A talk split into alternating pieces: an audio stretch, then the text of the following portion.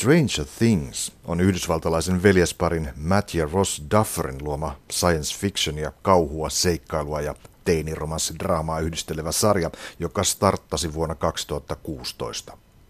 Tätä Netflixin alkuperäissarjaa on tehty kaksi kautta, yhteensä 17 jaksoa ja kolmas kausi on parhaillaan tekeillä.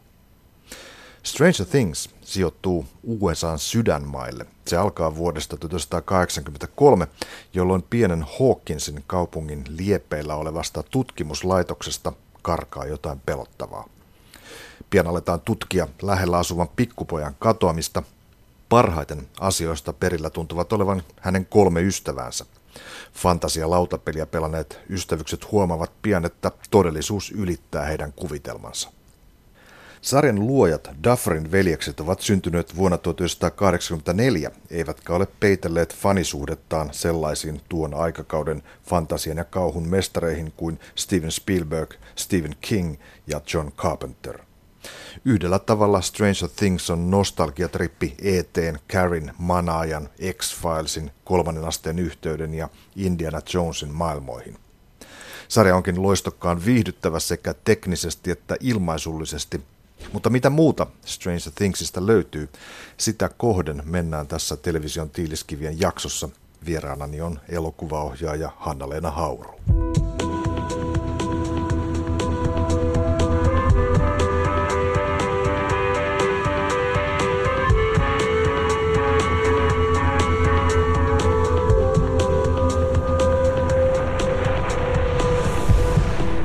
Tervetuloa television tiiliskiviin Hanna Hauru. Hei, kiitos kutsusta.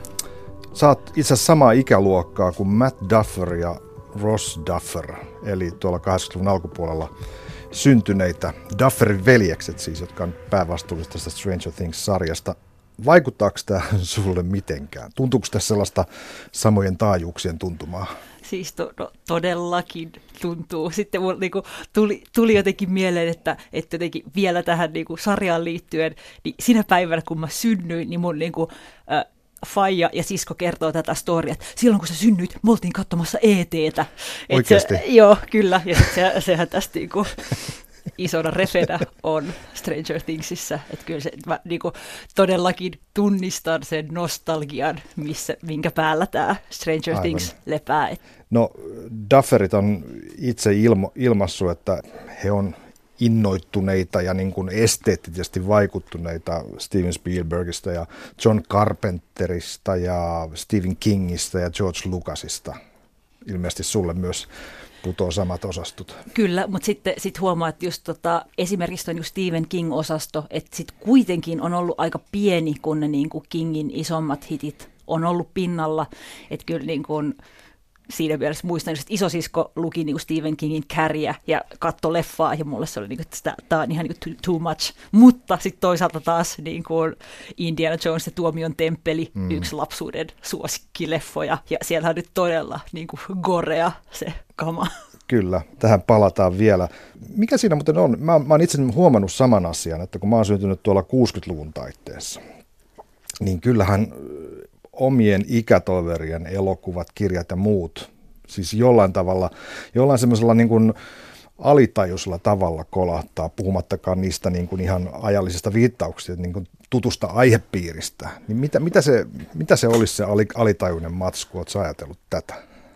Toi on, toi on todella hyvä kysymys. Ja sitten musta tuntuu, että niinku oman sukupolven kanssa sitä ei ole tullut vielä niinku purettuukaan kunnolla, mm. että mikä, mikä se on, niinku, minkä jäljen ne on jättänyt. Ne, niinku, koska sitten omassa sukupolvessa sehän on se, että et niitä on niinku VHSltä veivattu niitä niinku, tiettyjä juuri niinku Spielbergia, niinku Lukasia, näitä mm. niinku, klassikoita. Kumpi sieltä tulee enemmän esiin, tämä ajankohta vai, vai sen ajankohdan tuotteet? Niin kuin, mulla jotenkin niin kuin, katsoessa Stranger Thingsia, niin tuntuu, että en mä niin kuin edes ajattele, että se nojaa aktuaalin Amerikan tai maailman historiaan. Että mulla se niinku katsomiskokemus, mistä kulmasta itse katsoo, niin se tuntuu, että se nimenomaan nojaa siihen niinku amerikkalaiseen fiktiotodellisuuteen niistä leffoista. Että se niin kuin, mulle tavallaan mä lähtökohtaisesti katonkin jo jonkinlaista niin kuin fantasiaa, että mulle mm. ei niin kuin, mä en ajattele siinä, niin että ok, 80-luvun maailmanpolitiikka, vaan että se niin kuin, mä oon niin kuin fantasiassa. jos mennään näihin Duffervellisten esikuvia teoksiin, jotka tulee lähelle, niin sieltä tietenkin ensimmäisenä ja niin kuin suurimpana nousee ET. Minkä takia se on merkittävä teos sun mielestä? Niin, no kyllähän se, niin kuin, se on hirveän helppo lukea, koska ne niin kuin, Dufferit, vaikka niin kuin, että kun mä katsoin Stranger Thingsia, niin mä en ole nähnyt ETtä tosi pitkään aikaan, mm. mutta sieltä niin kuin, tunnistaa, kun tämä niin Eleven-hahmo esitellään, niin se on silleen, että hetkinen, tässä on nyt niin kuin, todella tuttu, että sen niin kuin ET-estetiikan, nehän niin kuin, Dufferithan on käyttänyt tosi paljon tuossa sarjassa, että siellä on niin kuin, jopa kuva kuvalta toistettu niitä esikuvia, ja sitten totta kai, että se ei vaadi niin kuin, silleen, jotenkin kauhean, kauhean kaukaa, että se myös on niin kuin Eleven, lyhennys on L, todella lähellä myös niin kuin ETtä. Tästä pieni yksityiskohta, että, että Ranskassa on, on ollut mielenkiintoista keskustelua siitä, että koska tämä L, kun ranskalainen sanoo L, niin hän tarkoittaa hän naisesta.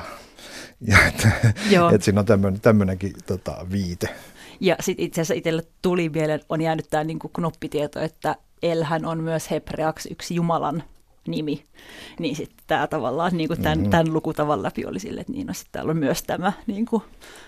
Tämä eteen story, ikään kuin avioero, perheen hajoaminen ja sitten kotiin haluaminen, niin se, se kuulostaa myös aika tutulta niin kuin Stranger Thingsia ajatellen. Joo, ja sitten kyllähän se niin kuin, pidän niin kuin ET on mulle jotenkin niin upea leffa, vaikka mä en ole niin skifi-fani lähtökohtaisesti, mutta ehkä niin kuin se, mikä niin kuin ETssä on tehnyt tosi ison vaikutuksen, että miten niin kuin sehän kertoo niin kuin, ainakin mulle itselle särkyneestä perheestä ja miten niin kuin pieni poika selviää siitä niin kuin isän ja äidin avioerosta. Ja Aivan. sitten niin kuin mun, mun, mun tulkinta ETstä on se, että sit se ottaa niin kuin, siitä ETstä tulee sen niin kuin särkyneen perheen korvike. Spielberg tähän lapsuutensa vietti juutalaisena, ei-juutalaisessa Arizonassa ja hänen perheensä eros ja hänellä oli sisaruksia. Hänellä on niin tämä, tämä, se tarinan itu mun käsittääkseni meni, että se oli ensin story nimeltä Growing Up, joka sitten kehiteltiin ja vähätellen muuttui ETksi. Että, että tämä on niin kuin hänelle hyvin henkilökohtainenkin ollut tämä story. Joo, ja sitten jotenkin tuossahan niin kuin just tämä, että, että se lähtee nimenomaan niin kuin sisällöstä ja sitten muoto tulee sen jälkeen, että on mm. teema, josta haluaa kertoa ja sitten on silleen, että no ok. No sitten toinen iso leffa on Alien. Miten tämä liittyy Stranger Thingsiin? Niin kyllä, no yhtä lailla ne niin kuin Alien-referenssithän on niin kuin hyvin visuaalisesti selkeästi sieltä luettavissa.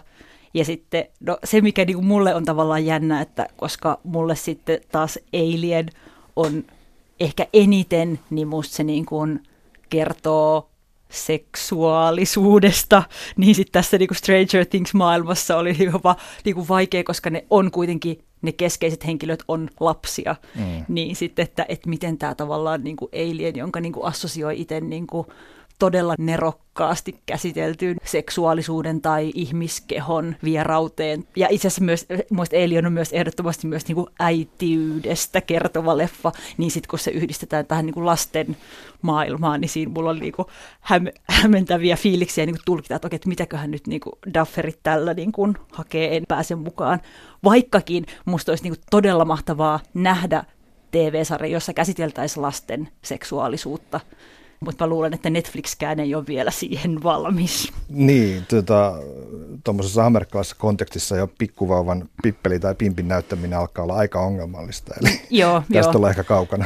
Joo, että se varmaan, niin kuin, jos, jos se käsittely tulee, niin mä luulen, että se on joku eurooppalainen tuotanto, jossa ensin ollaan valmis tähän. Salaliittoteoriat on yksi asia, mikä, mikä kanssa liikkuu tässä, koska kyllähän tämä juonen moottori on se, että, että siinä, on, siinä on ikään kuin joku etäinen taho, joka nyt tota, säätää asioita ja, ja me paikalliset tason ihmiset joudutaan kärsimään siitä. Lyöks tämä sussakin pinna? Se on mut jännää, niin kyllä huomaa, että niin itsellä selvästi niin eniten varmaan katsojana haki sieltä niin kuin henkilöpsykologioista tai ehkä tämän sarjan niin kuin hienoutta on mm. se, että sitä yhtä, yhtä lailla voi lähteä seuraamaan ja saada kiksejä sieltä salaliittoteoriat, maailmanpolitiikka, miten tämä rinnastuu maailmaan, kun sitten niistä niin kuin ikään kuin, että okei, perhekuvioita, psykologioita, ahdistus, ystävät, En tiedä, johtuuko tämä siitä, että olen mies tai miehillä on taipumusta niin tämmöisen historian penkomisia vuosilukufetisismi, tota, niin, kuin, niin kuin minulla, niin tota, mutta, mutta kyllä tämä niin kuin vuosi 1983 jotenkin herätti, että, että mähän löysin niin kuin tämmöisenkin asian, että vuonna 1983 oli, oli erittäin paha tämmöinen ydinasekonflikti orallaan. Eli että et 83 tota, NATO-maat järkkäsi tällaisen sotaharjoituksen kuin Able Archer, eli siis taitava jousimies. Ja, ja se näytti jotenkin niin uskottavalta, kun se Euroopassa tapahtui, että Kremlissä luultiin, että nyt on tosi kyseessä. Ja ne, ne, ne lähetti, ne varusti Itä-Saksaa ja Puolassa strategisia pommi, pommikoneita ydinaseilla ja, ja SS-ohjuksia pantiin niin kuin ihan valmiustilaan. Eli tämä oli, tämä oli niin kuin tavallaan semmoinen, semmoinen tota, tietty viimeisiä kylmän sodan tämmöisiä jännitystilanteita. Ja sitten toinen, toinen juttu oli, oli tämmöinen Philadelphia-koe, joka suoritettiin itse asiassa 43, joka, jossa, jossa, joka on ihan absurdi kyllä, mutta se jotenkin liittyy tähän, tähän Stranger Thingsiin, koska siinä oli tarkoitus muuttaa niin kuin sähkömagneettikenttien avulla laivaston hävittäjäalus näkymättömäksi tutkassa. Ja sitten siinä oli myös jotain Teslan kehittämiä yhtenäiskenttäteorioita, joita laivasto ko- muka, muka kokeili. Nämä on siis kaikki huhuja. Ja, ja kokeen tuloksena on, on näiden salaliittoteorioiden mukaan, että tämä alus matkasi vuoteen 83, 83. Ja sitten aika-avaruuteen onnistuttiin tällä tavalla repimään aukko ja tämähän on jotenkin jollain tavalla se, mikä myös Stranger Thingsissa tapahtuu, että siinä, siinä on, tulee tämä aukko. Kyllä. Että syntyy jotain, niin kuin aukoista tuppaa syntymään. jotain. joo. Ja sitten vielä, vielä tämä Montauk Project, joka, ja mun, mun käsittääkseni tämän, tämän projektin nimi oli jossain vaiheessa, olikin Montauk. Ja se perustuu siihen, että siellä Montaukissa Long Islandilla – kaikki The Fair-sarjan seuraajat muuten, se tapahtuu Montaukissa siellä, niin, niin, tota, niin siellä on tällainen paikka, jossa yritettiin kehittää psykologisen sodankäynnin keinoja ja muutakin tällaista aikamatkustus ja teleportaatio ja tällaista tota, tämmöistä kehittelyä, että tämä on niin kuin tavallaan noussut myös siitä, siitä tota jutusta tämä Stranger Things. Joo, ja toihan on sen niin kuin Stranger Thingsin sitä sellaista niin kuin alkuperäistarinaistoa. Tari... Tarinaistoa. Tarinaistoa. mutta mutta tota, itse asiassa tästä muuten luin, että nehän on noi Dufferin veljekset oikeudessa myös nyt, että yksi leffatekijä väittää, että se on itse asiassa tämä Montauk on hänen alkuperäisideansa, mutta niinhän se tuntuu, että tuppaa olevan nykyään, että mikä tahansa menestyskonsepti, niin sitten rosiksessa ollaan jossain vaiheessa. Se on muuten ihan totta, nimittäin jopa ETn kohdalla Spielberg hän sai syytöksiä Intelasohjaaja Satya Railta, että, että hän oli käyttänyt niin kuin jotain käsikirjoitusta, joka oli joskus 70-luvulla liikkunut hänen Rain ja jonkun toisen kehittelemänä, että se olisi, sitä olisi käytetty hyväksi, mutta, mutta Spielberg kyllä kiisti eikä siitä sen kummempaa koitunut. Joo, joo.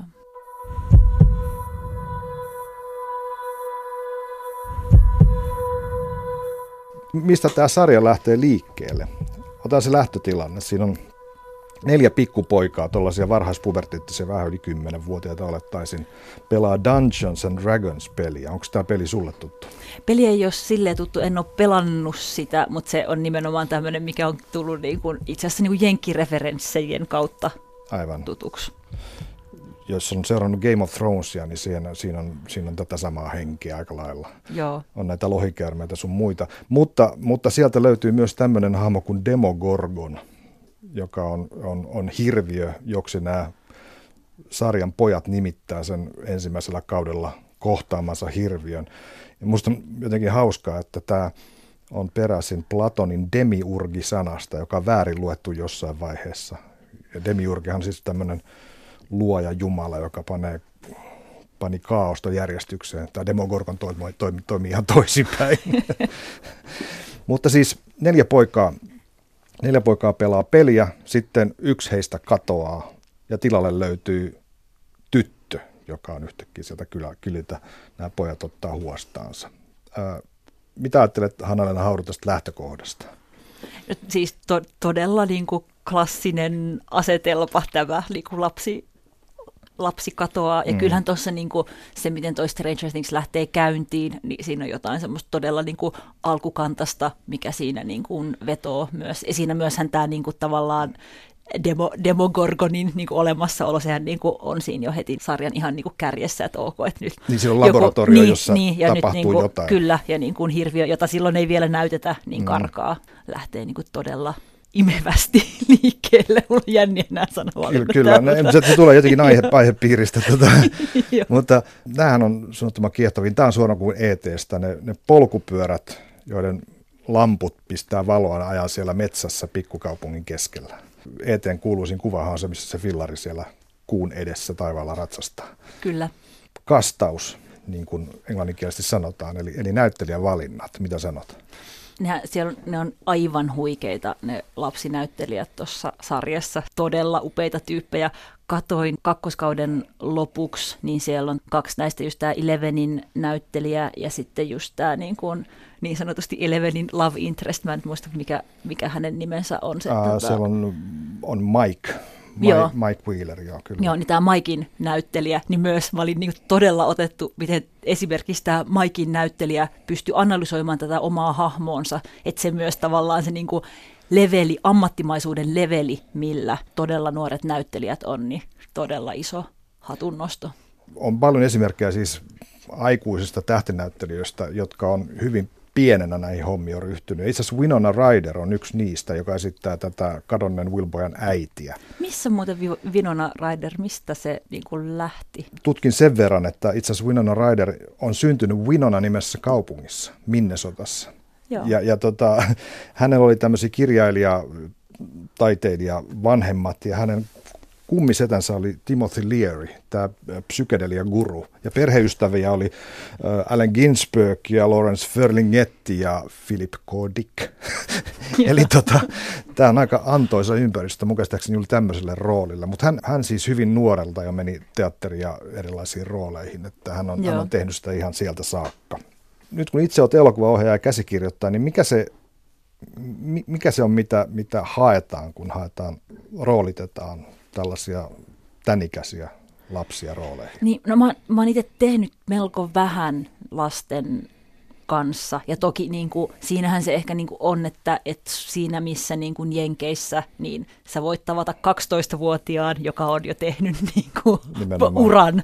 Niin. niin tavallaan, että sehän niin kuin Su- Suomessa ei ole siinä mielessä niin kuin ammattilapsinäyttelijöitä oikeastaan. Voisi sanoa onneksikin no on, tavallaan. Joo, on, onneksi, onneksikin. Mä uskoisin, että Stranger Thingsissäkin se on, ne on, kyllä ne pitää niistä niin kuin lasten oikeuksista ja toivottavasti pitääkin huolta tosi hyvin ja että miten ne niin kuin, noin niin kuin paineistetussa ympäristössä toimii, koska se on tietty ohjaajana itselle lasten kanssa kuitenkin tärkein, että lapsi on silti lapsi, että mitä mm. vaikka tehdään todella niin kuin haastavia duuneja, niin siinä niin kuin, on otettava huomioon, että siinä on niin kuin kasvava ihminen. Aivan. Mutta siihen nähden, että se on niin kuin ihan uskomatonta, miten tuossa Stranger Thingsissa sillä on todella niin kuin vaikeiden, traumaattisten aiheiden äärellä ja sitten siellä niin kuin 12-vuotias jengi niin kuin vetelee menemään ihan niin kuin mennen tullen, että se on kyllä niin todella huikeeta. Pankaa mieleen nimet Finn Wolfhard, Millie Bobby Brown, Gaten Matarazzo ja Caleb McLaughlin, nämä on, nämä on se ydin nelikko tässä. Ja myöskin Noah Schnapp, joka esittää Willia. Että siinä on, on kyllä melkoisia tekijöitä, jotka saattaa varmaan nousta esiin monessa paikassa vielä. Joo. Paikka on Hawkins, tämä on Indianan osavaltio. Me ollaan tavallaan niin kuin sillä, sillä tavalla sydänmailla. Eli jos Suomea ajateltaisiin, niin me oltaisiin tuolla jossain Keski-Suomessa, Pohjanmaalla tai Savossa tai jossain semmoisessa juurevassa paikassa. Tässä paikassa joku semmoinen tietty Spielbergiläinen perusasetus. Miten se kuvallisit, Hanna Lauru? Niin, ja mä, mutta mä luin muuten sitä, että no, no Dufferin veljekset olisi halunnut, että se sijoittuisi jonnekin niin kuin rannikolle, koska koska tappaja hai, mutta että se mm. kuulevat budjettirajat meni siihen, että sit sitä, sitä ne ei, niin kuin, ei, ei saaneet. Mutta ehkä se Spielbergimäisyys itselle, niin kyllä se enemmän tulee niistä tavallaan, sitten toi pikkukaupunki just mahdollistaa kaiken sen, sen pyöräilyn, tai mm. että sen, niin kuin, ja myös sen niin kuin kyläyhteisömäisyyden, turvallisuuden niin, tunnun. Sen, no nimenomaan sanoisin kyläyhteisön niin Kyllä. kuin dynamiikat, että se on todella tärkeää, että se tapahtuu pienessä paikassa. Ihmiset on hyvän tahtoisia, ne tuntee toisensa, ne on avuliaita, ne myös tota valvoo, ettei liikaa normipoikkeamia esiin. Mutta se on, se on mielenkiintoinen se, niin kuin sanotaanko vaikka musiikin vastaanotto. Että siellä oli yksi keskustelu, mikä oli aika hauska, että pojat siinä pohti, että Bowie vai Ken, Kenny Rogers. Ja vastaus oli itse asiassa että tietenkin Bowie. Että Kenny Rogers oli jotain aivan junttia vanhoille ihmisille Joo, tarkoitettua, jotain käsittämätöntä. Eli, eli tämä niin kuin Bowen olennoima tämmöinen muukalaisuuden tuntu on tavallaan tulossa jo sinne, tai se on niin kuin semmoinen, joka kiinnostaa. Joo, Eli tässä on se vire, että, että mielellään otetaan vastaan jotain, mikä on vähän erilaista. kyllä. Siellä on poliisi Hopper, joka on semmoinen luotettava paikallispoliisi. Ja jotenkin tämmöinen epäluulo valmiiksi niin kuin semmoista ylemmän tason toimijoita kohtaan. Eikö tämä kuulosta vähän niin kuin populistipoliitikon unelmalta? Tai mä Trumpin, Trumpin aikana tämähän on jotain semmoista, mihin poliitikko helposti iskee. Minä kuivaan suon äh, Washingtonissa, niin kuin tämä on se tyyli, ja hoidan teidän asianne. Totta, tota, tota ei tullut ajatelleeksi, mutta Mutta tämähän on Joo. nyt tyypillistä aineistoa tämmöiselle, tämmöiselle fantasialle, että, että, että idylli on tuolla pikkupaikoissa ja, ja keskushallinto sortaa meitä, ristää verot ja tota, tekee vielä epäilyttäviä asioita. Kyllä. Ja sitten kyllä mä siinä Hopperissani sen niin kuin Indiana Jones-maisuuden, ennen jo, ennen kuin tällä Hopperilla oli niin kuin hyvin tunnistettavasti se niin kuin Indiana Jones-hattu pää, päässä, niin sen, kyllä, sen tunnistaa siellä kyllä referenssinä. Se on totta. Mikä muuten on, tällä Jim Hopperilla on, on semmoinen tragedia, että hänen tyttärensä kuoli ja siitä tuli sitten erokin. Mikäs muuten Indiana Jonesin trauma on? Mikä on Indiana Jonesin trauma? hän on kuitenkin sillä tavalla kokenut ja vähän arpinen soturi, joka aina niin kuin nostatetaan mukaan niihin juttuihin, eikä hän jaksaisi millään enää. niin, totta. Mutta se on just jännä, että koska Indiana Jones-trilogiasta se on se tuomion temppeli, joka näistä on niin se kaikkein niin köykäisin lasten elokuva, jota mm. niin kuin, haukutaan joka käänteessä, mutta se on mikä on Indiana Jonesista itselle se rakkain, että se oli, se oli se VHS, joka löytyi ja sitä niin kuin veivattiin. Ja siinä se, siinä se jää kyllä se Indiana Jones aika ohueksi, pakko sanoa.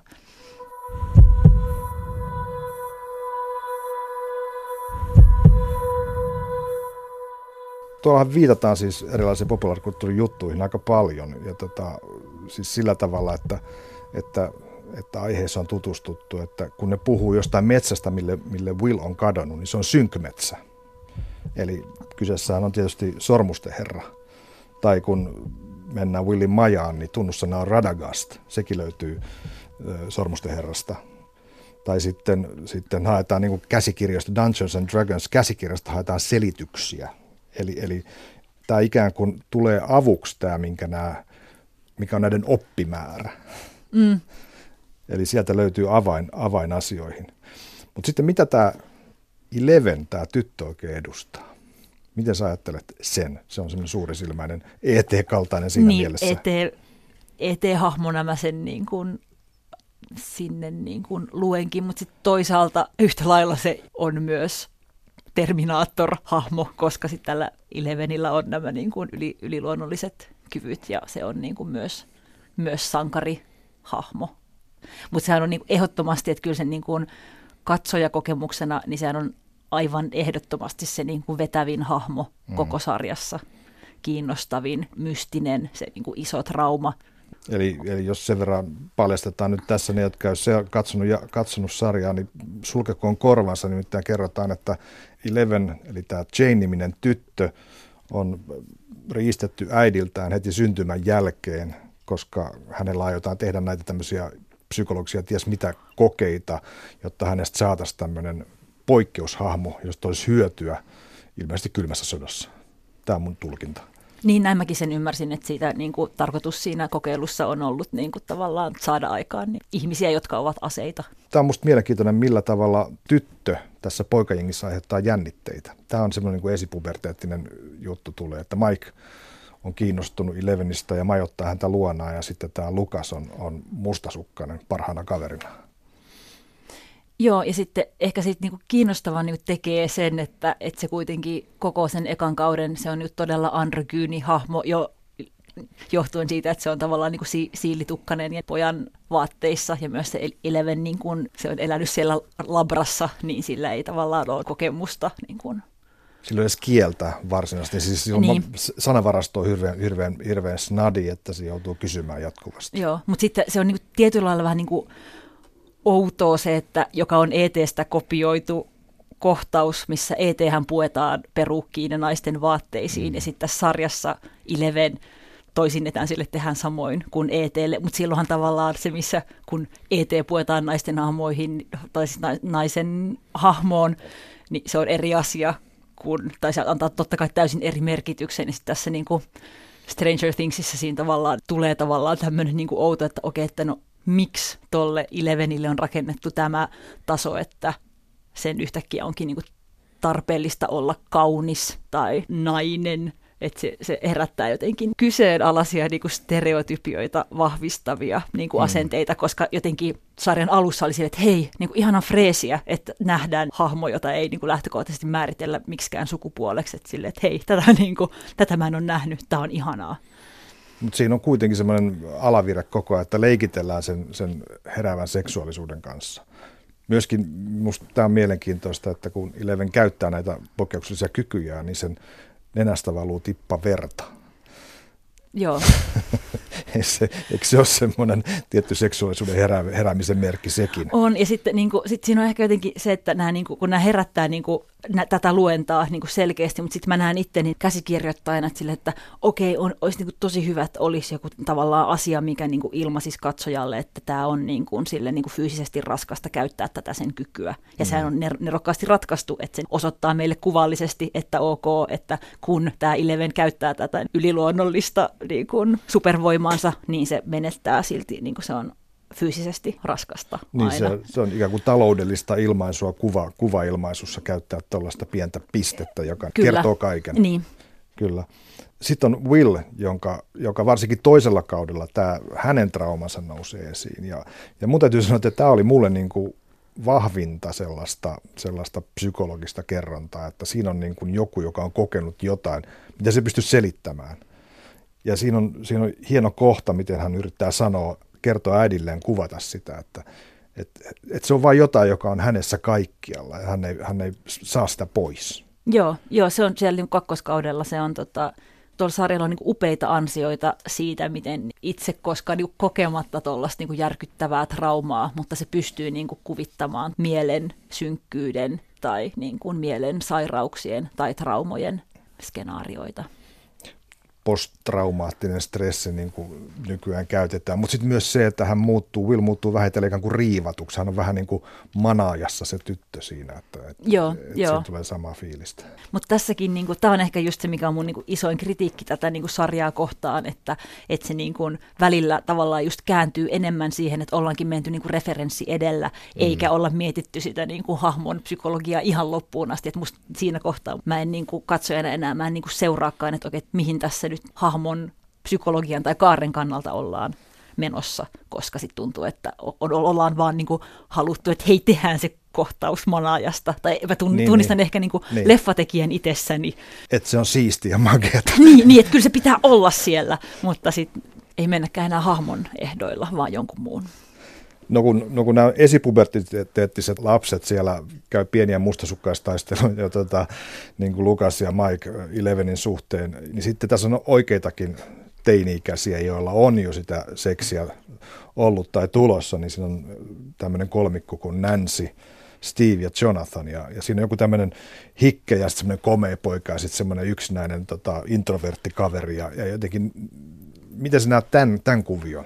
Niin sehän on niin kuin todella niin kuin klassinen uh, asetelma, että siellä, siellä on tämä teini-elokuvameininki. Teini, teini, teini-elokuvameininki, mutta eipä siinä, kyllä mä katsojana niin kuin viihdyin seuratessani tätä niin kuin, mm.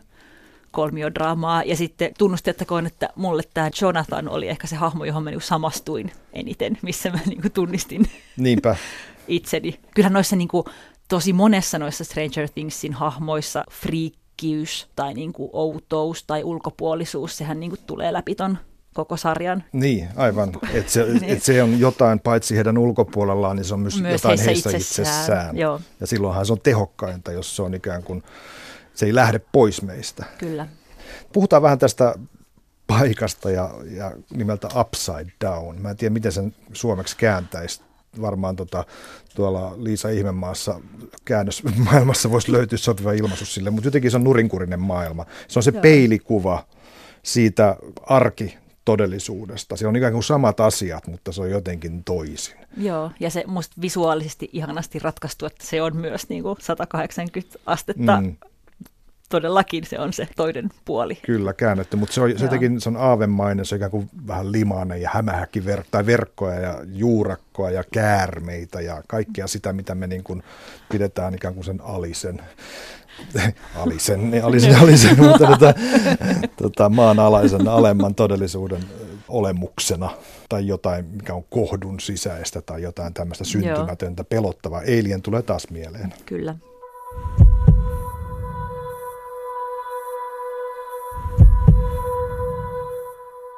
Tässä on yksi, yksi asia, mikä on kiinnostaa, kun se on se laboratorio. Ja siellä on nämä, nämä jonkun tahon, ylemmän tahon tyypit, jotka kehittää tätä asiaa. Me ei tiedä, mitä, tiedä, mitä he kehittää, mutta, mutta se on pelottava ja sieltä pääsee karkuun tämä hirviö. Niin mulla tulee semmoinen ajatus, että onko tässä niin taas semmoinen skeptisyys tiedettä kohtaan, että siellä tutkitaan nyt jotain, mitä tota me ei ymmärretä, että, että se on pelottavaa ja se voi olla väärin. Niin ja meille ei kerrota kaikkea, meille ei kerrota meiltä, kaikkea. meiltä salataan. Kyllä. Ja eikö tämä ole tässä yksi ihan olennainen asia, että se pikkukaupunki tuntee, että heidät jätetään ulkopuolelle tämmöisistä asioista?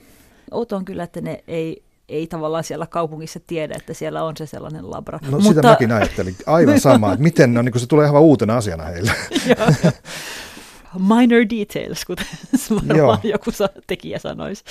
Kyllä, mutta sitten just tämä Matthew Modinin esittämä dok- tohtori Brenner on se arkkipahis, että hän, hän on, ja, ja jotenkin tämä koko jengi tuntuu olevan niin kuin aikamoiseen rikokseen taipuvaista, että ne ampuu yhden kahvilanpitäjä, joka on nähnyt Elevenin, siis tekevät jopa murhia ihan, ihan näin, että tässä on niin kuin todella kovat piipussa niin sanotusti. Kyllä, mutta sehän ehkä, se on myös tavallaan tota, että no sarja on fantasiassa ja se mm. on fantasiaa ja sille, että kun mä oon siinä katsomisen imussa, niin enpä mä nyt tota kyseenalaista, koska mä haluan viihtyä. Se on se totta, mutta mä, mä sanon myös näin, että kun mä kerran katson kaksi kertaa nämä asiat, niin mä alan miettiä niin, niin, näitä asioita. Sepä se, sepä se. Et, et näin, näin se vaan menee. Musta on hieno hahmo tämä opettaja Clark, Mantsan ja Bilsan opettaja.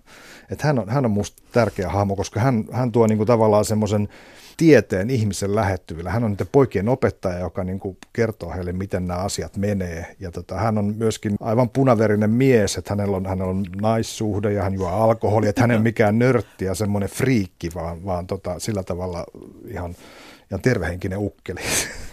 Joo, koska ku- kuitenkin tässä, tässä sarjassa, itse asiassa jos miettii esimerkiksi niitä naishahmoja, niin niissä tavallaan niin kuin lähtökohtaisesti on sille, että kaikki on niin kuin vähän niin kuin friikahtaneita tai vähän niin kuin nyrjähtäneitä ja itse asiassa tämä niin kuin Brenner myös, niin kuin, että en ehkä kritisoisi pelkästään niin kuin naishahmojen stereotyyppisyyttä, vaan myös tämän niin kuin mm. Brennerin, että miksi, se, niin kuin, miksi sen ultimaattum pahiksen pitää olla niin kuin valkohapsinen mies, mies, mies. Se ehkä mitä tältä sarjalta niin kuin toivo, vaikka se nojaa tuohon nostalgiaa pornoon jopa, että se olisi pystynyt vähän enemmän niin kuin freesaamaan noita niin kuin henkilökuvia ja asetelmia, mutta omasta kokemuksesta tiedän, että se ei ole kauhean helppoa klassisen tarinakerronnan sisällä uudistaa niitä tiettyjä arkkityyppejä, mutta silti, että kyllä sen aika niin kuin kapeeksi ne kaikki hahmot, niin miehet kuin naisetkin, jää. Niin, se on mitä seikkailu menettää, jos hahmosta tulee liian monisärmäinen ja Joo. ikään kuin sen, kärsikö se funktionaalisuus jotenkin, että se ei toimi enää siinä koneessa? Joo, ja kun se on, niin kuin, että kun niitä niin kuin lähdetään niin kuin laventamaan niitä hahmoja, on nyt tullut kirjoittaessa vastaan, että mm. sitten jos mä alan niin kuin, muuttaa niitä hahmoja, niin silloin se ei, niin kuin, siitä on tosi vaikea tehdä tunnistettavaa meille, koska me ollaan äidin maidossa tai äidin maidon korvikkeessa, me ollaan niin kuin, imetty se tietty niin kuin kerronnan tapa. Ja sitten se on hyvin vaikeaa, jos meille yhtäkkiä ei kerrotakaan sitä. Semmoiset myyttiset perusasetelmat, että on sankari ja konna ja niin poispäin, tällaisia edustajia. Kyllä, kyllä. Ja sitten se tavallaan helposti menee siihen, että, että sit jos me tavallaan kerrotaan niin kuin freesi-story, niin sit se, onkin, se on itse asiassa sama story, jossa vaikkapa naisen ja miehen rooli on vaan käännetty toisin päin, jolloin mm. ei me siltikään niin kuin kerrota mitään uutta tai ei me siltikään pureta sitä binääristä asetelmaa, missä vuosituhansia ollaan oltu. Aivan. Ja kuitenkin ihmiset on yleensä sekä sankareita että konnia, siis, ja he ovat sekä sitä että tätä, että ikävän monisärmäisiä. Niin. Mä tykkään hirveästi tästä klassisesta takaa-jo-mallista, missä mennään polkupyörillä pakoon ja autot tulee perässä. Tämähän on niin kuin metafora sellaisesta, että isojen pitää seurata teitä, ja mutta pienet voi mennä jänniä polkuja. Spielbergin Duelhan oli hänen taisi olla ensimmäinen kauhun kilometrin ensimmäinen leffa, se perustui pelkkään taka-ajoon. Joo. Itse en ole autoileva ihminen, niin myös siksi ehkä niin toi pyö, pyöräily niin kuin veto, vetoaa. Kun nämä kohtaan tämän Demogorgonin, sen hirviön, niin sen olemus on jotenkin mielenkiintoinen. Mä en muista tämmöistä kohdaneni, mutta sen, sen päähän on niin kuin kukan nuppu, joka aukeaa. Joo. Eli siinä on jotain, jotain aika poikkeuksellista. Mitä sanot Hanna-Lena Hauru? Klassistahan on, että nimenomaan hirviötä ei näytetä, mutta totta kai elokuvassa jossain kohtaa se on näytettävä. Ja aika monesti sitten se on niin pet- pettymys, mutta kyllä tässä, tässä tapauksessa sen hirviö kyllä vastasi odotuksiin tavallaan, että se kauheus, mikä oli niin kuin jo niin kuin jännitteenä katsojana istutettu, niin sitten kun me tavallaan tullaan siihen outoon Alien slash Jurassic Park kautta jotain muuta, en edes tiedä referenssiä yhdistelmään, olin tyytyväinen se, sehän on jollain tavalla kuin tällainen miehinen keho, jossa on niin kuin femininen pää, se, se, se aukeava, aukeava kukka siinä päässä. Erittäin pelottava. Ja niin kuin sanoit tuossa, niin aluksan hirviötä ei nähdä. Mutta tämä on niin kuin Alienissäkin, että aluksen sitä ei näkynyt juuri lainkaan.